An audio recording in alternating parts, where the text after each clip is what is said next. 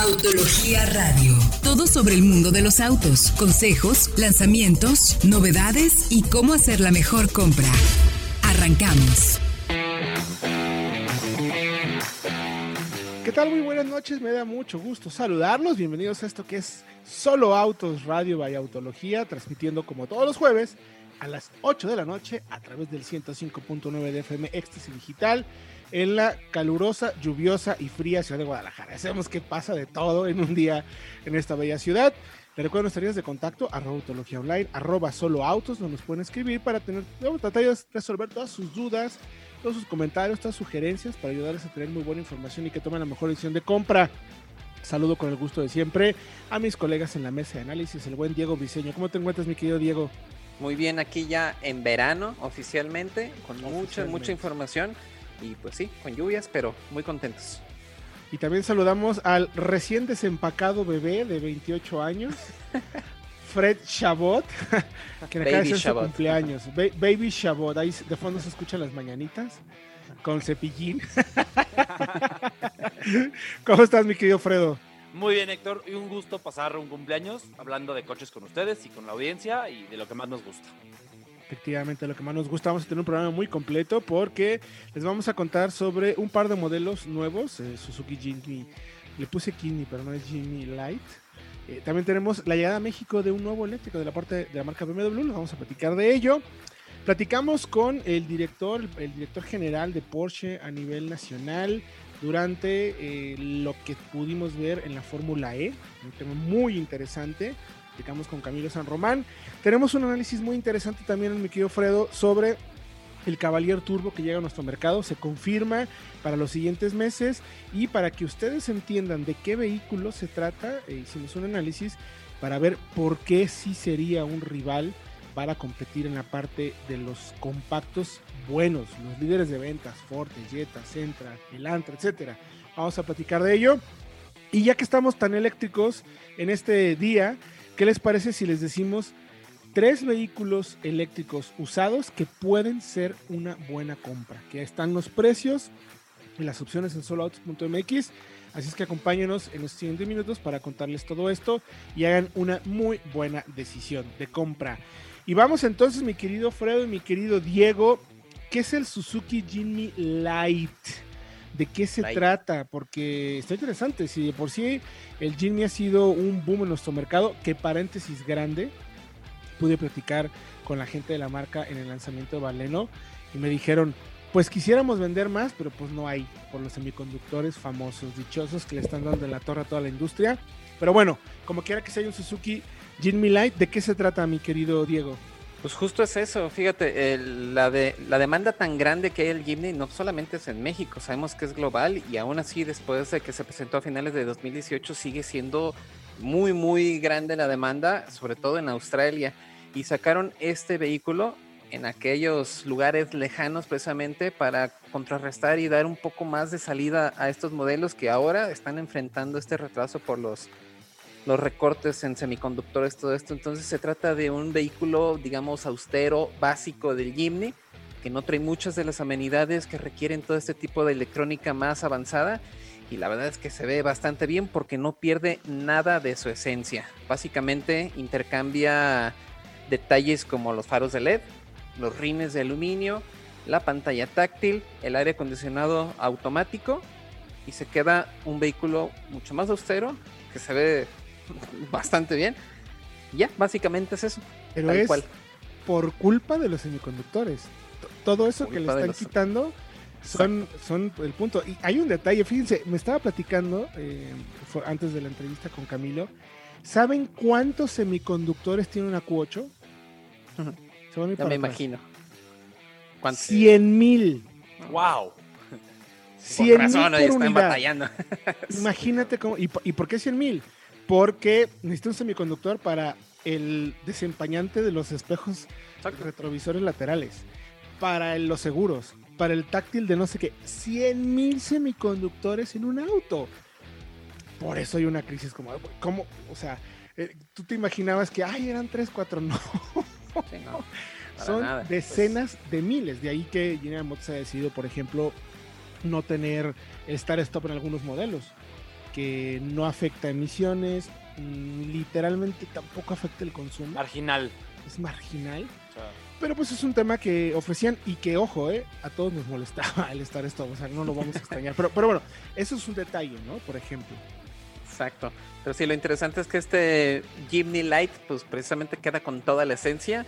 Y pues la verdad, con esos rines de acero, creo que se ve bastante bien. Y esperamos verlo en México, al menos en alguna preventa de esas que, que acostumbra lanzar la marca. Otra de las famosas preventas de la marca. Y otro modelo que llega, que también está en preventa, eh, BMW confirmó precisamente en el marco de la Fórmula E, la iX3. Va a ser el primer modelo de la marca. eh, es el- bueno, de hecho es la el primer producto en nuestro mercado. Es el primer SUV eléctrico de BMW. Y es el primero eh, pues en el mercado que tiene versión de gasolina, versión plu- plug-in conectable, enchufable eléctrica y totalmente eléctrica. Está interesante, ¿eh? la verdad es que está interesante. No tiene muchos cambios en términos de equipamiento, opciones en interior. Ya sabemos que BMW puede poner lo que quieras, opciones. Viene muy completa, tiene todo el sistema de asistencia de estacionamiento. Ya sabes, hay uno muy bueno de BMW que le pones estacionarte y le picas y solita se puede echar para atrás en más o menos unos 50 metros, recordando todos los movimientos que hiciste por si te metiste en un estacionamiento un poco complicado. Lo puede hacer el auto, salir automáticamente. Eh, y hay dos detalles interesantes. La marca da un dato de 470 kilómetros, pero en un, en un modo de autonomía anterior al WLTP, que ese es el bueno, el mundial. El real hoy en día ya son 458 kilómetros. Ese es el dato real de autonomía de la camioneta. Eh, a partir del 26 de junio la puedes comprar con un apartado de 60 mil pesos y solamente 60 unidades y vale 1.425.000 pesos. Puedes ponerle un equipamiento adicional y te va a costar 1.500.000, déjame decir exactamente el dato para no equivocarme, 535 mil pesos, que son cositas adicionales. Respecto de la X3 que ya conocemos, algunos detallitos en el exterior, obviamente la parrilla es cerrada, un poco más cerrada que la que tiene respiración para el motor de gasolina, algunos insertos en azul, unos rines mucho más eficientes, 5% respecto a los anteriores. Y hay un tema interesante, es la quinta generación del sistema eh, eléctrico de BMW, por lo tanto eh, tiene un motor que ya no funciona con imanes, sino es un motor que se excita a través de electricidad y es 30% mayor densidad eléctrica, o sea, te da más fuerza que los, que los motores que hoy en día existen en el mercado de BMW. Eso lo hace también que sea un poquito más compacto, menos pesado y puede entregar 286 caballos de, de potencia. No dieron el dato de, de torque, pero bueno, debe ser muy rápido y al final está haciendo el 0 a 100 en 6.8 segundos. Me parece que es un muy buen dato para una camioneta de estas características eléctrica. Al final, equipamiento más, equipamiento menos, es prácticamente una X3, pero la opción eléctrica con esos 458 kilómetros de autonomía, solamente 60, me parece limitado, pero también hay que reconocerle a la marca que es eh, prácticamente junto con Nissan la única empresa que se ha preocupado por establecer una red de recarga eléctrica. Hay alrededor de 700 cargadores, desafortunadamente la mayoría son de 11 kilowatts, es decir que vas a tardar más o menos como unas 10 horas si lo quieres cargar en red pública. En tu casa, si te ponen el, iWall, el box iWall de BMW, tienes que preocuparte por tener 240 voltios, pedir una, una, digamos, a la CFE una recarga, una línea adicional, digamos, para que solamente te cobren lo de la carga del coche, porque si no, te vas a volver de alto consumo y vas, te va a salir mucho más Exacto. caro cargarlo que, que usar gasolina. Y más o menos vas a tardar igual entre 10 y 12 horas en tu casa, porque andas cargando a una velocidad de 11 kilowatts. BMW dice que es capaz de cargar a 150 kilowatts hora, pero eh, en el, eh, la, la- la red de recarga que ellos han puesto solamente son los corredores, por ejemplo, de San Luis Potosí, hay otro en Puebla, quieren poner uno más hacia Guadalajara, de Ciudad de México, y solamente hay 7 cargadores de esa velocidad en esta red. Entonces, pues sí, mi querido Fredo, tenemos 10 segundos, Fredo. Interesante el precio nada más, porque es más Sí. barata que una EQ6 que una e-tron. Correcto. Sí. Considerablemente más barata, pero bastante más, son 600 mil pesos más barata. Por tamaños, hay más o menos se van dando de topes, pero bueno, los invitamos que vayan a www.autologia.com.mx, soloautos.mx diagonal noticias, ahí está toda la información para que conozcan la camioneta, vean de qué se trata. Y sí, es un tema bien interesante lo que dice Fredo, es mucho más barata que las que ya se venden en nuestro mercado. Vamos a ir a música y regresamos con más aquí en Solo Autos Radio Vaya Autología.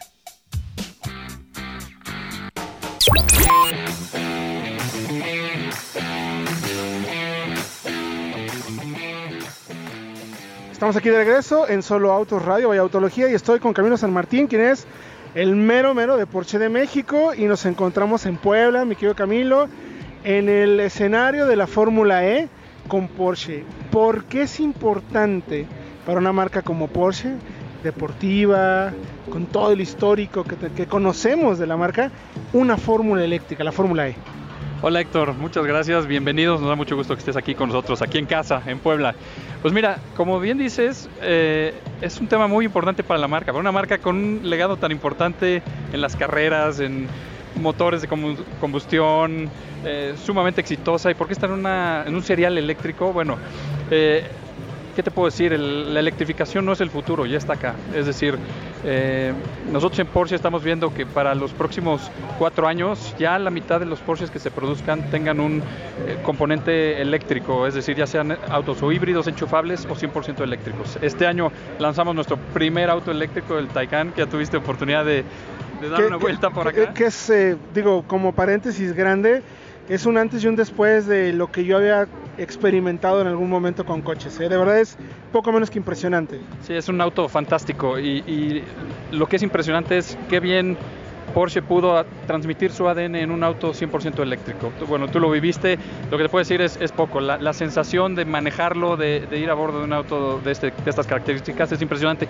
Y bueno, evidentemente ¿Qué dice esto? Bueno, Porsche tiene una ofensiva eléctrica muy importante para los próximos años. Eh, ha hecho esfuerzos muy importantes también en los años pasados para ir descarbonizando su cadena de valor.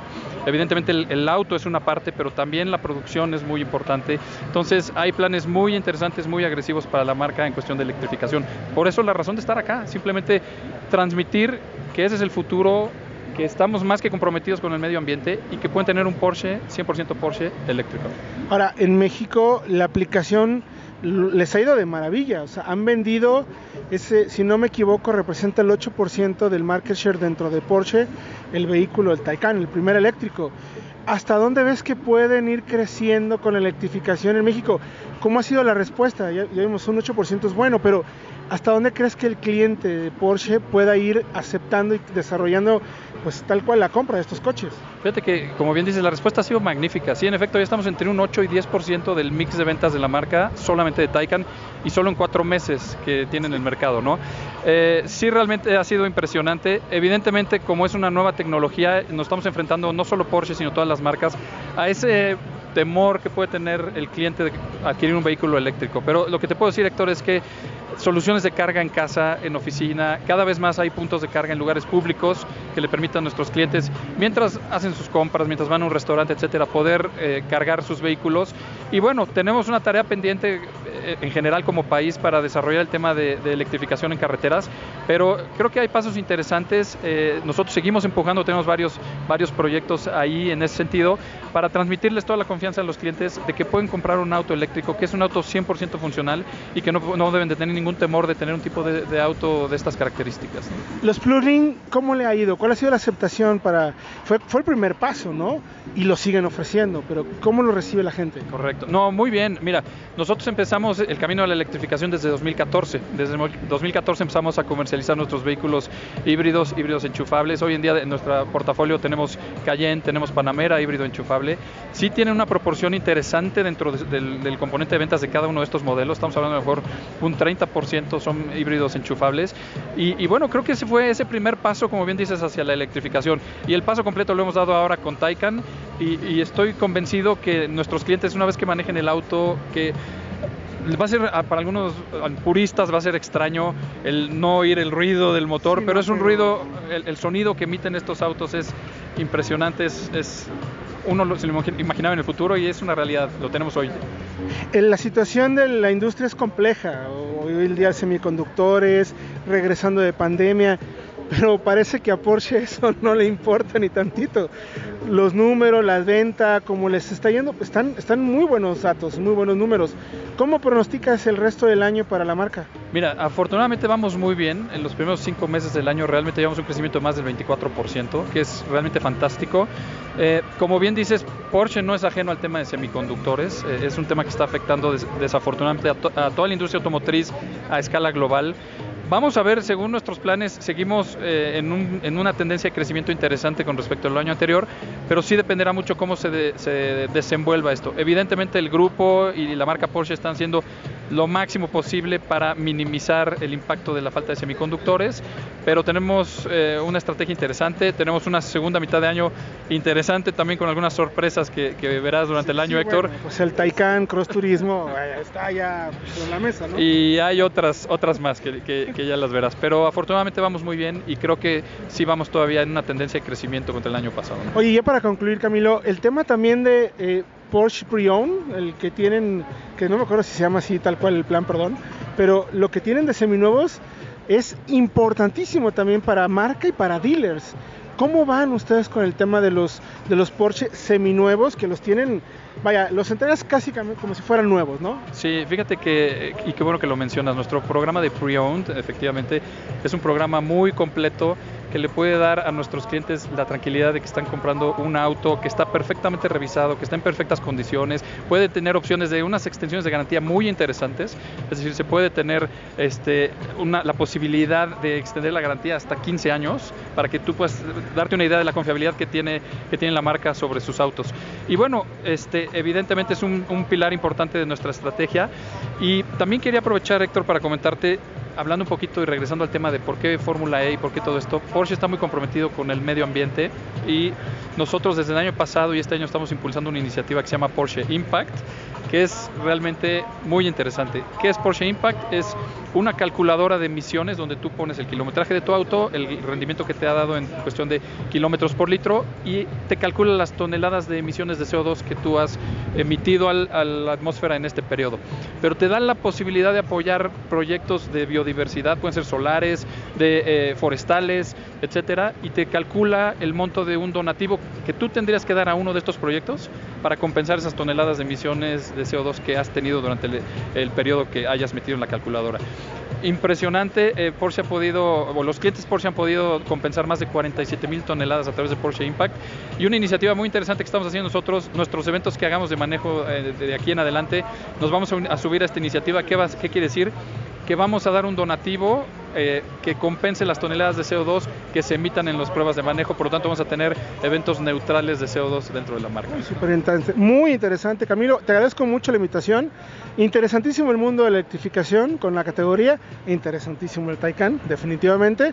Muchas gracias por invitarnos y bueno, pues esperamos vernos pronto en los lanzamientos que sabemos que vas a tener el resto del año. Con todo gusto, Héctor. Lo- Los que estamos muy contentos que estén con nosotros somos, eh, que estén ustedes con nosotros somos nosotros mismos acá.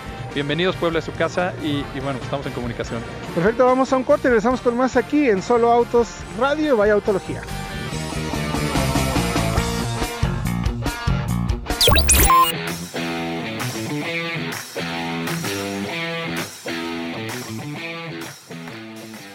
Estamos de regreso ya en Solo Autos Radio Vaya Autología. Me pareció muy interesante poder platicar con la gente de Porsche en- ahí en la Fórmula E. Y este sistemita en el que puedes, digamos, manejar sin culpa, pagando, comprando tus bonos de emisiones de carbono por tu coche y sobre todo apoyar eh, acciones muy específicas en pro del medio ambiente, me parece que es una opción bien interesante. O sea, todavía a lo mejor los e-fuels que conocemos de Porsche no van a llegar a México, ni siquiera van a llegar a otras partes del mundo por lo menos en los próximos tres años, pero me parece que es una, una decisión interesante para ir poco a poco, sobre todo me parece concientizando a los dueños de los coches y sobre todo impresionante que ahora ya esté cerca del 10% el market share dentro de Porsche el Taycan. Sí, que, O sea, que- que interesante que, que Porsche además no está tomando una sola acercamiento, digamos, al tema del combustible o de la movilidad eh, ecológica y limpia, sino que tiene varios frentes y eso creo que es muy interesante. Tiene el eléctrico, está invirtiendo también en esto de los e-fuels, que no van a quedar ahorita, pero prometen mucho para el futuro. Un combustible que no emite hidrógeno, no, no emite, perdón, eh, Carbono. CO2, carbono. CO2, correcto. De hecho, toma el de la atmósfera y libera ese mismo, pero Es correcto. Utiliza el CO2 que hay en la atmósfera para, para poder fabricar el combustible y digamos que se hace un ciclo cerrado de, No hay más CO2, no emito más y el mismo que emití, que es una, tal cual un reciclado de CO2. Muy interesante, la verdad, de verdad, muy, muy interesante. Y pasando a cosas más terrenales, mi querido Fredo, pues el Cavalier Turbo 2022 lo confirma la marca. Chevrolet General Motors está, pero activísima, ¿eh? Híjole. O sea, están con todo, ¿eh? Desde siempre me parece que la estrategia, desde hace un rato, la estrategia de General Motors ha sido, en verdad, Héctor, Diego, muy inteligente. No sé qué opinen. Cuando a las tres marcas americanas les retiraron sus sedanes compactos, a Ford perdió el Focus y FCA perdió su, bueno, perdió el, el Dart. Eh, GM se puso las pilas y dijo, no, no, no, a ver, qué padre que allá ya no los quieran, en Estados Unidos. Aquí tenemos que tener un sedán compacto, un subcompacto. Estos segmentos no pueden estar descubiertos. Y se puso las pilas y desde donde pudo, desde China en este caso, un- trajo un muy buen producto como es el Cavalier y ahora lo renuevan. Eh, llega como Cavalier Turbo, Héctor Diego, pero, pero es un coche muy diferente al, al Cavalier que conocemos desde 2017. O sea, utilizan el nombre Cavalier porque le ha ido muy bien, pero en realidad estamos hablando de otro auto. Es un Monza, ¿no? Es exactamente, eh, en China se llama Monza. Toma la base del Cavalier anterior, la, le llaman Patak, por el centro de desarrollo donde se, se desarrolló, ahora sí. Y eh, es un poquito más larga, incluso no es la misma plataforma como tal. Tiene otro esquema de suspensión y, por supuesto, como el nombre indica, otro motor. Ahora, no sabemos si van a mantener el 1.5 como acceso a la gama, el, atmosférico, el normal, o si lo quitan de lleno y dejan solamente al turbo. Va a ser interesante ver cómo lo posicionan. Yo creo, bueno, entendiendo cómo está el Onix también, que ha copado por completo Sí. sus ventas, es una buena idea. O sea, podemos analizar hacia dónde, pero lo que sí es interesante es que llega este modelo con las características. A ver, ya tuvimos incluso Cavalier durante tres meses. Es una prueba, un coche que a mí particularmente me dejó gratamente satisfecho, honestamente. Parece que es un coche muy honesto con lo que ofrece. Y ahora con el Turbo Diego, yo creo que tiene características que sí lo vuelven para que aquel que igual lo veía como, bueno, pues es el Cavalier, yo me voy más hacia el segmento de los, entre comillas, buenos, porque el Cavalier lo es, pero bueno, yo, yo, yo, yo soy más de Jetta, más de Centra, ¿no? Por ejemplo. Sí, y es que justo el, el modelo anterior lo veíamos incluso en una subcategoría que lo mencionamos, eran los subcompactos C-, que eran estos que estaban precisamente entre los subcompactos y compactos, donde también alguna vez estuvo el, el Seat Toledo, el Dodge Neon, todo ese tipo de vehículos que igual están un poquito abajo de estos, sobre todo en, en plataformas y en desarrollos. El- el- el- la- la idea es el precio de un subcompacto con las dimensiones y el espacio de un compacto, de un coche más grande, pero por el precio de un coche más barato. O sea, es decir, de un Kia Rio o de un Vento con más espacio. ¿Creen que se llegue a mantener así ahora con la mecánica turbo? Sabemos que las mecánicas turbo que está utilizando General Motors, de que vienen de China, son efectivas. No son, eh, a ver, me- y lo tengo que decir claro, no son al nivel de lo que puedes encontrar en grupo baja, ¿no? Pero, Es que- pero no están mal. Es que este motor, Héctor, no es solamente desarrollado en China. Este 1.3 turbo es el de la Encore GX, es un producto para Estados Unidos incluso. Entonces, eh, ya lo manejamos en la Encore aquí en México y también en Guadalajara y creo que puede tener Así es incluso más energía, por ejemplo, que un 1.4 TSI de grupo Volkswagen. Totalmente de acuerdo. Totalmente. puede de ser acuerdo. más rápido. Eh, Sí, ahora, totalmente. Pensé que era más cercano, es que no había visto el dato, pensé que era más cercano a lo que vimos en Captiva, por ejemplo. no, es un, sí es un motor mucho más nuevo, por ejemplo, que el de Captiva es un motor más, tal cual, Qué más bueno. reciente. Qué bueno cilindros. Sí, claro. Y, y con la ventaja de que como venden muchos en China, Estados Unidos, en Corea, en México, economías de escala pueden tener un motor muy moderno a un precio contenido. Esa va a ser la idea. Ahora, el Cavalier Turbo, en general, con este facelift, crece porque gana solamente de, de longitud, Héctor, son 40 milímetros. Eh, eh, más otros, otra, otro extra en- entre los ejes, es un poquito más ancho también. Y fíjense, ya supera la longitud total los 4.6 metros, que es como una de las cotas eh, propias de los compactos con, las que, con los que va a competir, exactamente. Jetta mide Jetta, Sentra. Elantra, Forte, es, es, es parte de eso. Ahora, también está la parte de conectividad, va a tener ya confirmado pantalla táctil de 8 pulgadas. El tablero es igual o casi el mismo, habrá que verlo ya en vivo para definir qué cambia. Pero también cambia, Héctor y Diego, la suspensión trasera ahora es multibrazo. Fíjense qué curioso. En, en lugar de la semirrígida, para competir en un tema de refinamiento, seguramente también dinámico, de, de, de agilidad, con un Civic, un Corolla, un Sentra, ya tiene un esquema independiente en el eje trasero que, ojo, no define al 100% si un coche es bueno o malo. No es Sí, un tema de ficha técnica, pero sí ayuda. O sea, por lo menos en el papel, lo que sí eh, nos sorprende es eso, ese tipo de mecánica con esta plataforma y este cambio en la parte eh, posterior, en teoría, en teoría, porque es tal cual, 100% en teoría lo hemos comprobado con, con Jetta y con Mazda, el que tengan una, una Mazda 3, una suspensión así no quiere decir que sean malos. Al contrario, se manejan bien. Lo que pasa es que luego eh, la orientación para este tipo de suspensiones para aquellos que piensen que tienen un manejo un poco más deportivo, mejor plantado, ah, es eh, hay hoy en día eh, nos puede callar la boca en tres patadas Ajá, con sí. los esquemas traseros, lo bien que se manejan los coches sin ser una suspensión multilingüe. O sea que en el papel es positivo, como quiera que sea, ¿no? ¿De acuerdo? Sí, es, es, a fin de cuentas habrá que manejarlo. Depende mucho de la, de la puesta a punto final. Y también eh, con la puesta a punto final puede inclinarse más hacia un coche más ágil o lo que creo que seguramente va a ocurrir, un coche preciso sí, pero más cómodo, más blando, más de una marcha silenciosa, porque además es lo que le gusta mucho al mercado chino. Y, Sí. sabes que también en ciertas condiciones puede permitirte tener una mejor cajuela. Luego a veces el eje rígido limita un poquito el espacio de cajuela. Entonces son características que las marcas se van manejando para poder ofrecer eso. Ahora, ¿por qué sí puede ser un rival de Jetta y de Sentra? Porque va, no me dejan mentir, va a tener más espacio, va a tener también eh, seguramente esta marcha todavía más refinada, que la de la actual es muy buena. Y Héctor, el motor, porque ya con el motor 1.5 litros de 107 caballos de fuerza, el Cavalier no estaba a la altura de un Jetta, de un Mazda 3, de un Sentra.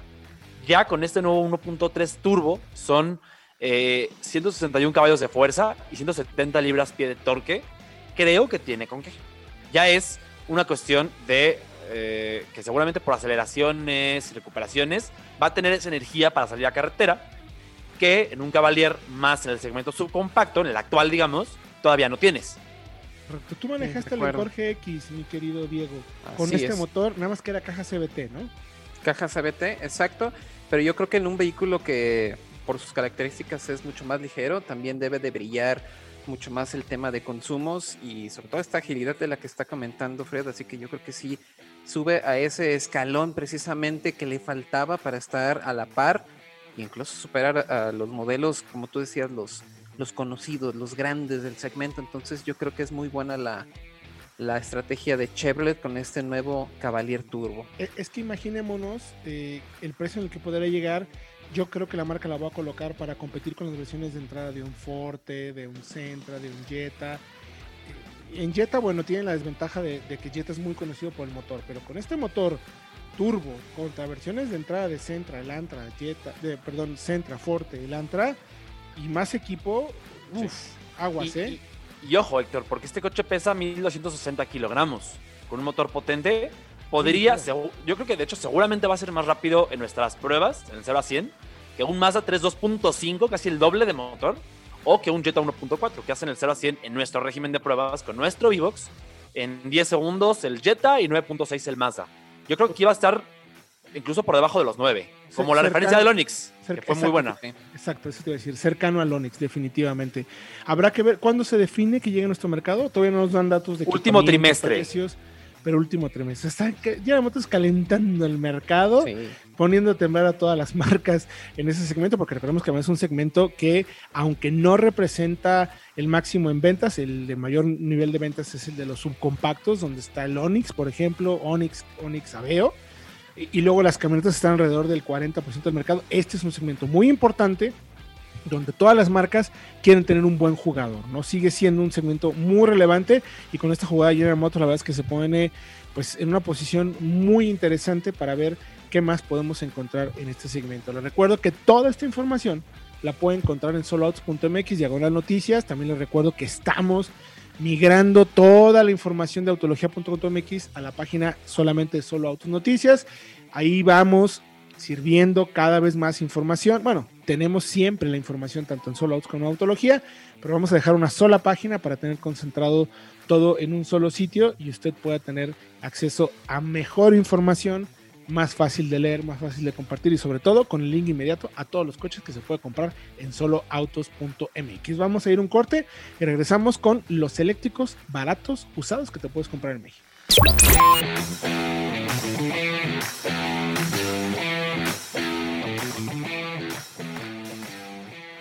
Estamos de regreso en Solo Autos Radio Vaya Autología. Les recuerdo nuestras líneas de contacto arroba autología online, arroba solo autos, la página www.autologia.com.mx, www.soloautos.mx, diagonal noticias.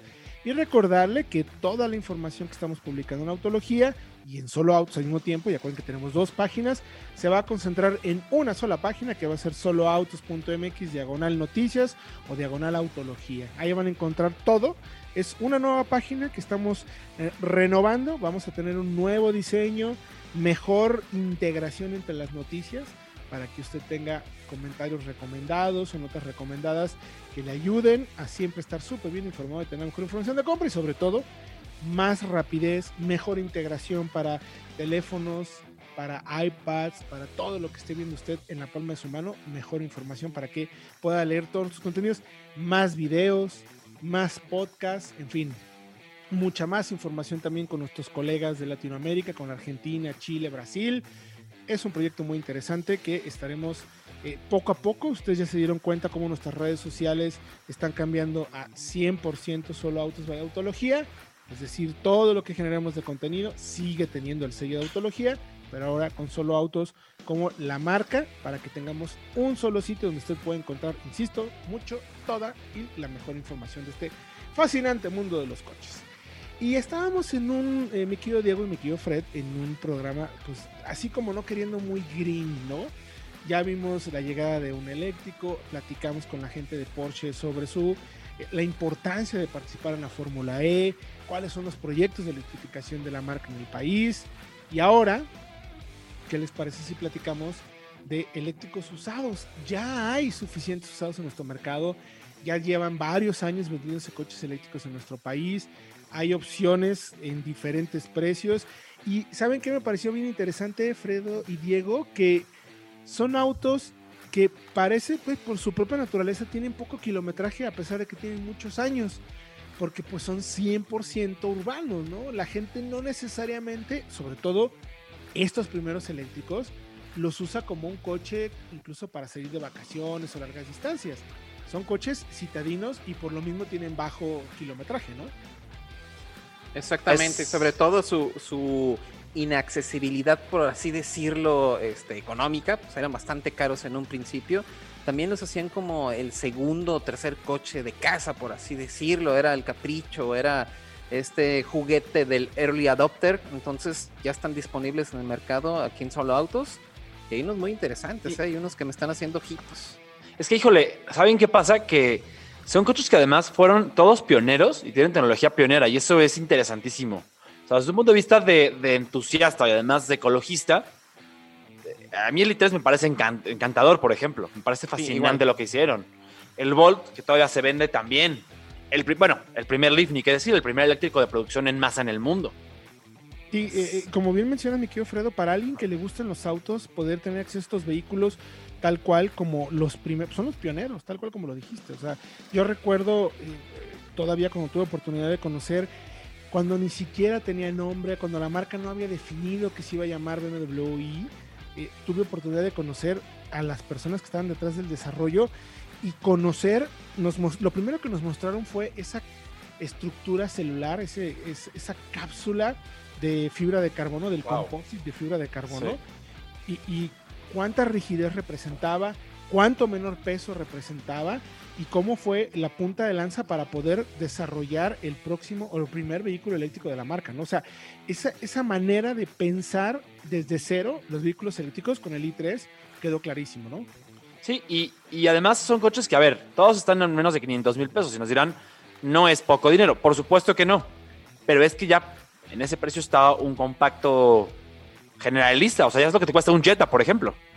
Correcto, y aparte Este, sabemos que este BMW en específico también tenía modelos con el motor de extensor de rango que a lo mejor podía hacer esa transición entre un modelo completamente eléctrico, mejorando la autonomía, entonces también es bastante interesante.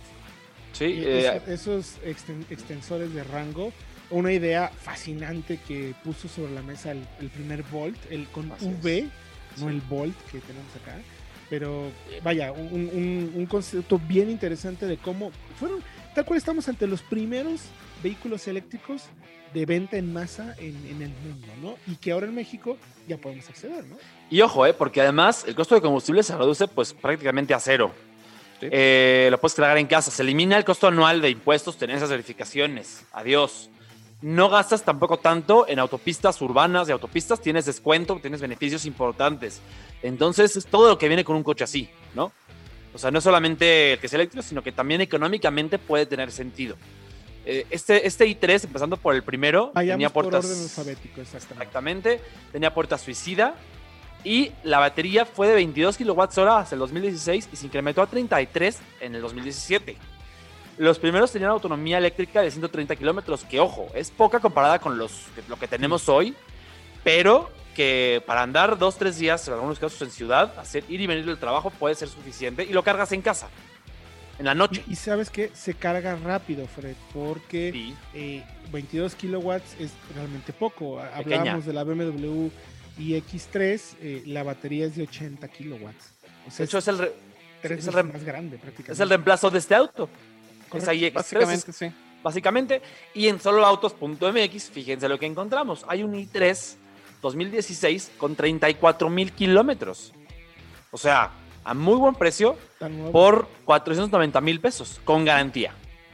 Sí, ojo, la garantía es de 8, por las baterías, nos han preguntado mucho por temas de baterías. 8 o 10 años. Todavía tienes garantía de baterías. Sí, Todavía. Es, como la, garantía del motor, digamos, que es un auto de combustión. Lo, más costoso potencialmente es eso y está cubierto. Y seguimos, Héctor y Diego. El siguiente, mi querido Diego, ¿cuál es el siguiente en la lista? Exactamente, con el Chevrolet Bolt EV, uno de los favoritos y uno de los que ya representó una oferta bastante sólida en todo este campo de electrificación en nuestro país, con 383 kilómetros de autonomía desde que llegó, lo que era más o menos ya equivalente a lo que era un tanque de gasolina entre 40 y 45 litros, por ejemplo, motor de 200 caballos, 266 libras P, y que también nos ha dejado sorprendido las veces que, los, que lo hemos probado, incluso le hicimos test técnico. Sí, Además, eh, Diego, un, formato monovolumen. Hasta tequila, ¿te acuerdas, Diego? Sí. Hicimos un Guadalajara tequila, entendiendo que era un vehículo con más autonomía. Ahí se nota tal cual la evolución de los paquetes de baterías, ¿no? O sea, esos pequeños años de diferencia, el brinco que se ha logrado en densidad energética en el tema de las baterías y sobre todo la captación y procesamiento. Una de las claves en los vehículos eléctricos es no tanto el tamaño de las baterías, sí es importante, pero cómo el sistema gestiona es decir, cómo consume la energía de las baterías a través del motor y cómo la regresa. Eso es uno de los puntos claves hoy en día en los vehículos eléctricos. Sí, de acuerdo. Además, este coche tenía el tiene el formato monovolumen muy práctico, muy habitable. Y ojo, eh, este coche le ganó a Tesla de mucho. O sea, todo el mundo habla del Tesla y del Tesla y del Tesla. Este coche fue un eléctrico de autonomía amplia que llegó antes, que fue más barato y que tenía más autonomía. Sí. Entonces, realmente fue un coche que con el que le ganaron a Tesla, la, todopoderosa Tesla. Hay en solo autos uno muy interesante. Dale, dale, perdón. No, no, eh, un Volt TV 2018, fíjense, 42 mil kilómetros de uso por 540 mil pesos. O sea, interesante si consideramos que no cuesta más de 800 mil y que ese tiene solamente tres años de uso. Y ojo, traía mucha tecnología aplicada, la pantalla, los sistemas. Es un auto que representa ese, ese paso distinto para lograr tener un coche eléctrico bien interesante. ¿Y con cuál concluimos entonces, mi querido Fredo?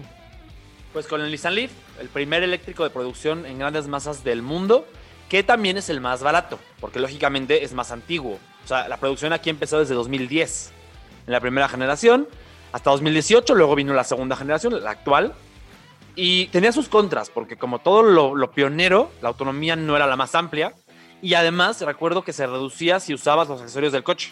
O sea, prendías luces, radio, desempañador, aire, y va bajando. Pero rompió paradigmas y dio movilidad eléctrica a las masas. Eh, los primeros tenían autonomía de 170 kilómetros, una batería de 30 kilowatts para México, una más pequeña para otros mercados que no llegó. Eh, pero era suficiente, de nuevo, para moverte en ciudad. Eh, creo que es más que suficiente y es un coche fiable. Nissan tuvo tiempo para refinar esta primera generación mucho, para mejorarla, para cambiar todo lo que no funcionaba y para que al final fueran coches de verdad muy durables. Yo, lo único que no me agrada mucho de este auto es que se siente muy pesado comparado con i3 y con Volt de estos tres. Es el que quizás, como bien dices, tecnológicamente, no quiero decir atrasado porque no es correcta la palabra, pero un poquito eh, más lejos de los otros dos, si lo queremos decir así. O sea, sigue siendo un auto muy bueno, pero de los tres no es el que más me gusta. Así, la verdad, en cuanto a manejo, sensaciones, velocidad de recarga y sobre todo presupuesto, ¿no? ¿Cuánto, cuesta el que tenemos en Solo Autos? El que se encuentra es solo? que hay varios, de hecho de este modelo hay varios, desde 2013 hay algunos, pero es el más barato porque lo consigues por 300 mil pesos. Un modelo 2017 con 64 mil kilómetros. Uy, ese es un preciazo. O sea, Nada más que ojo, eh, la autonomía son 160, de todos modos es, tiene, sigue teniendo poca autonomía este modelo, ¿no? Sí. No rebasa los 200 kilómetros de autonomía. De acuerdo. Entonces, pues hay que considerar eso. Pero miren, interesante ya hay vehículos eléctricos usados en el mercado que pueden ser buenas compras. Y sí, tienes 300 mil pesos que es un eléctrico, pero ya te lo puedes comprar y no tienes que irte por el Renault Twizy, que, que es, que es un coche que pues no puedes poner silla de bebé, pues así de fácil. O sea, un carrito de golf, es más un juguetito que un coche real para movilidad. Deja tú de eso, ahorita con las lluvias sin ventanas, ¿qué, haces? Imagínate, imagínate nada más. Pero bueno, pues muy interesante la verdad el análisis. Eh, vayan por favor a soloautos.mx, la sección de noticias. Ahí van a poder checar estos coches a detalle. Hay uno nuevo que se puede comprar en 10 segundos, mi querido Diego. ¿Cuál sería? Está el Jack S1, precisamente, de la gama de eléctricos más amplia que hay en México. Justo, 499 mil pesos. Es pequeño, es contenido, pero ¿qué tal? Pues ya les diremos si es una buena compra o no cuando tengamos oportunidad de manejarlo. Gracias, mi querido Diego. Gracias a ustedes. Los escuchamos la siguiente semana. Gracias, mi querido Fred. Gracias a ti, Héctor Diego. Nos escuchamos la semana que entra. Yo soy Héctor Ocampo, gracias por acompañarnos. Recuerde que toda la información solo autos.mx en la sección de noticias. Esto fue Autología Radio. Nos escuchamos próximo jueves 8 de la noche aquí en el 105.9 de FM. Autología Radio.